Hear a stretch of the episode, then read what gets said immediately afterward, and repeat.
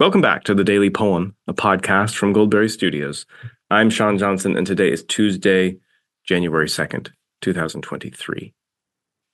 Today's poem is by W.S. Merwin, and it's called To the New Year. I'll read it once, offer a few comments, and then read it one more time. To the New Year. With what stillness at last you appear in the valley your first sunlight reaching down to touch the tips of a few high leaves that do not stir as though they had not noticed and did not know you at all. Then the voice of a dove calls from far away in itself to the hush of the morning.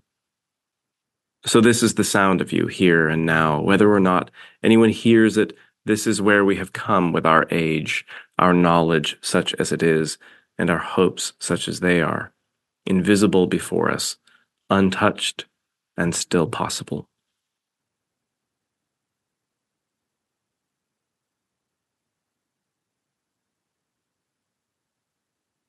W.S. Merwin was an amateur ecologist, and in addition to being uh, one of the most decorated American poets of the uh, 20th century, uh, in addition to numerous awards, uh, and accolades given to him not only by uh, organizations and institutions, but by his own fellow poets, uh, and even being named poet laureate two times.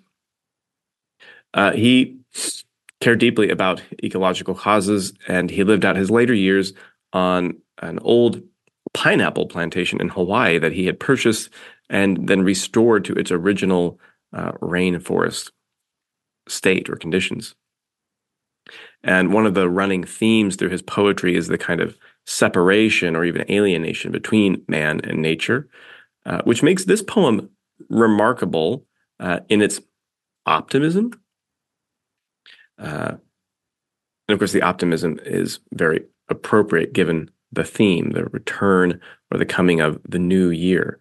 Uh, here, though there is still a the hint of estrangement between some um, natural or cosmic reality, like the turning over of, of a season of the world and the coming of a new year.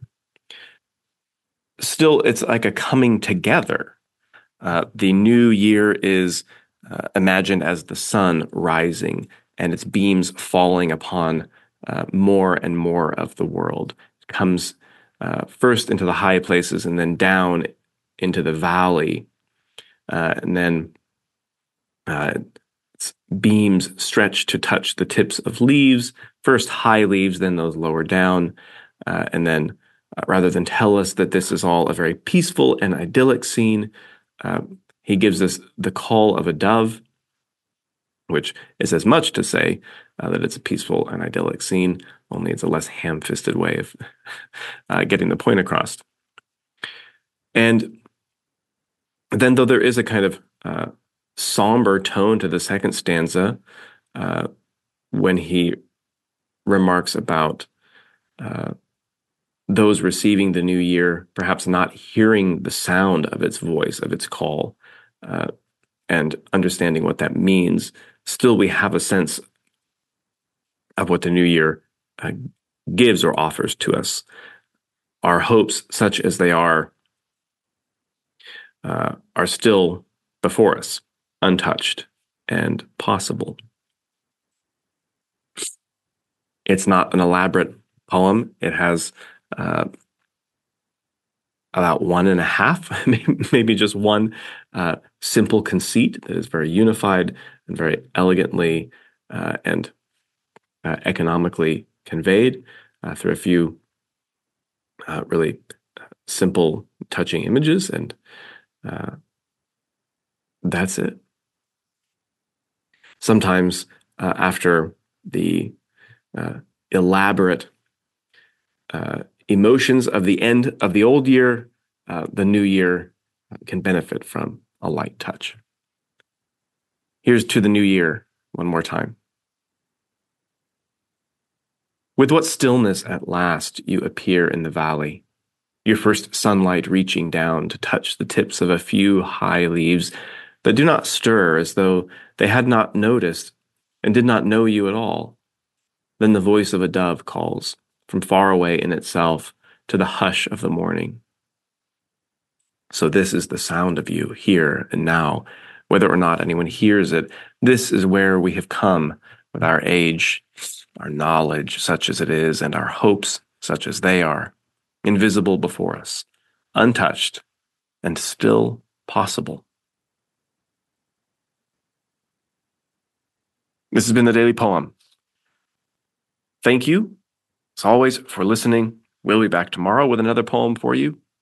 To listen to past episodes or to support the show, please visit dailypoempod.substack.com.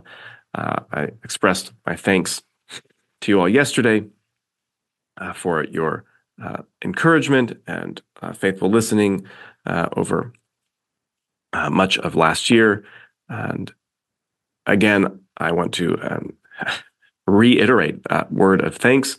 And going forward, uh, you can continue to help support the daily poem, not just through a voluntary paid subscription to our Substack, which does certainly help, but also by telling your friends about the Daily Poem podcast um, or sharing links to our episodes.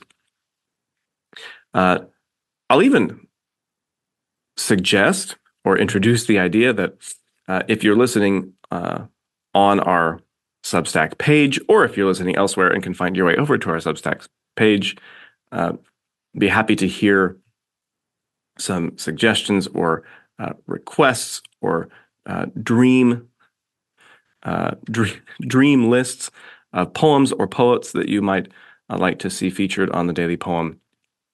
we are always uh, happy to consider those suggestions. In the meantime, on behalf of our whole team at Goldberry Studios, especially our long suffering, uh, tireless producer, Logan Green, who has really been put through his paces these last few weeks, is um, not only here on the Daily Poem, but also uh, on all of our other Goldberry uh, programs, especially Close Reads. Uh, he has been working a lot as we pushed out uh, extra bonus end of the year content uh, or try and uh, get a lot of work done ahead of the holiday season.